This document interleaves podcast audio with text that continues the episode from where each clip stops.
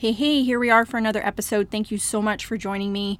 Uh, last week's episode was crazy popular. It was shared so many times, and I'm so glad that y'all were so responsive to that. I am planning on doing a grooming series of episodes where I focus a little bit more specifically on a couple of platforms that are particularly high risk and that are difficult to monitor and understand from a parent's perspective.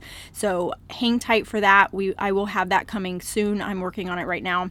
But today we're going to talk about some things around having our kids at home and doing the virtual learning, a few tips for you to navigate this, a few things that you can add to what you're already doing to give you a little bit more peace of mind. So stay tuned. Welcome to your source for tips, tools, and support to help you be that mom that is tuned in and proactive for yourself, your family, and for the wild ride of raising kids in this digital age. Inspired by a mother's love with a relatable, real life, proud to be that mom flair. This is the Be That Mom movement with your host, Dolly Denson.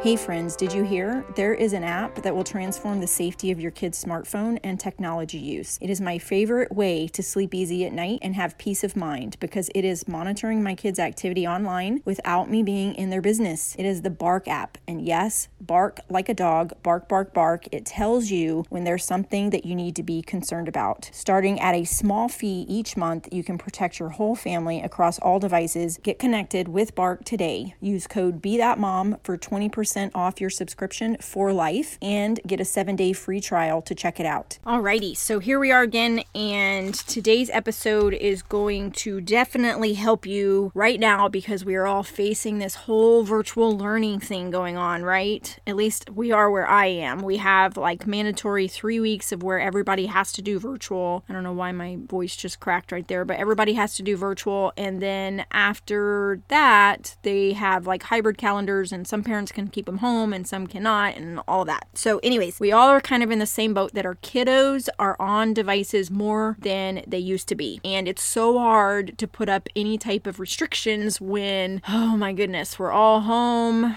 most likely sometimes not but you know they don't they can't interact with their friends as much. They can't do all the things that they were used to doing. So it's easy to kind of bend those rules and get a little lax. And i think we've all been observant to the fact that more time on screens actually seems to kind of make them lose their mind a little bit forget their manners all of that stuff. And while we notice those things there actually is a chemical thing that goes on in the brain from what i have read that causes that behavior. So it's very important for us to be mindful of this and to still have limits in this space. So, I have three things that I want to share with you today to kind of help you navigate this whole schooling from home or schooling on computer more than your child used to be. So, I, in the past week, have had four kiddos at my house that have been doing the virtual learning thing. Our school for our area started last Monday, and our youngest child goes to school online just like he did last year. And then I had my best friend's three kiddos here who are in third grade and twin girls in sixth grade. And so we had all of them doing their learning stuff and they did great. It went so well, but we had a few things set up that I think were helpful and that I think you might find helpful too. Before I get to that, I just want to tell you that from what I've read with the increased screen time and maybe maybe the behavior changes that you were seeing that there is actually a chemical reaction in the brain when they are exposed to screens over a prolonged period of time. They see it a lot in kids that do a lot of gaming, where it is a high dopamine level activity while they're doing the gaming. It invokes that high dopamine level of happiness and euphoria and all of that. And then when they come off of playing the games, it's a low dopamine time. And you may see anxiety, depression, withdrawal, all of those things if they have been allowed to be on the games for a long period of time. So, what psychologists, child psychologists recommend is that you balance the screen time with non screen time, and they call it the high dopamine activities and the low dopamine activities. So I don't know if school necessarily invokes that euphoria and all of that. It's probably not exactly the same thing, but certainly something to be mindful of that there is a chemical reaction in the brain when interacting with screens, even though it probably isn't happening so much with school because it's probably not super fun for them. So that's the first thing to think about and to be aware of is that when they have screen time, they need off screen time. So if they have spent a couple of hours on the screen, it's best to try to balance that with a couple hours off of the screen as well. So, in addition to that, what I have found helpful with schooling from home is the location of where the child is doing their virtual learning. Now, I know in practical terms, if your house isn't large or if your family is large, this may not be possible. But for us, what has worked best is to have them sit in a public place. So, not in bedrooms with closed doors. If you have no choice but to put them in a bedroom, have them keep the door open and have them not be sitting on their bed. Like, have them sit at a desk or a table and then um, have a routine around what they do each day. So, getting up at a certain time, just like they were going to school, brushing their teeth, getting dressed, all of those things will keep kind of a normal type of routine going while also helping them to concentrate more and just have a normal routine. So, with the uh, three kiddos and my son that we had here this past week, we have my son and the youngest of my best friend's kids sitting at the dining room table, and then the two girls, they sat in our computer room at a desk. So, everybody was kind of in a public place. We could see what they were doing, they could stay focused. They had earbuds in their ears so they could see their teacher and hear their teacher, but the rest of us wouldn't all hear everybody's teacher talking. So, that seemed to work well to focus on those things and then to have like a lunchtime for them and, you know, just a normal routine for them to do during the day, kind of like if they were at school. And then the last thing that I just want to mention is to think about their exposure and access to the internet and the things that they can access online. And I know this is something we talk about a lot in all of my podcast episodes, but I want you to think about a couple of things. So if you have school issued tech, you likely cannot put any type of parental controls on that device. They probably have that all locked down. So there's two things that I would think about. Number one is Bark does offer a Bark for Schools program, and quite a few schools already use it. So you might want to check with your school and just see if they use it, that they install it on their system, and so it monitors activity from their end and can alert them of things that the kids are doing. But if that is not in place or not possible possible to be put in place, and even if it is, I would still look at the Wi-Fi level at your home. There are three devices that I recommend you check out. The first one is the Bark Home device. It is not yet released to everyone. It is in beta testing right now. It is supposed to be the most robust out there, and it will. I believe it's going to be released by the end of August 2020. I am recording this at the end of August 2020, so hopefully any day now, Bark Home will be released for purchase. But there's two other things that you can look at. One is Google Wi-Fi, and the second one is the Gryphon router. I don't know if I pronounced that right, but I hear that they are easy to use and have great features for what we are needing to keep our kids safe. They allow you to name devices and have accounts for each one of your kids or have like a profile for each one of your kids. You can turn off access to the kid as a whole, to any devices assigned to them, or to specific devices, including smart TVs, Xboxes, iPads, phones, all of the things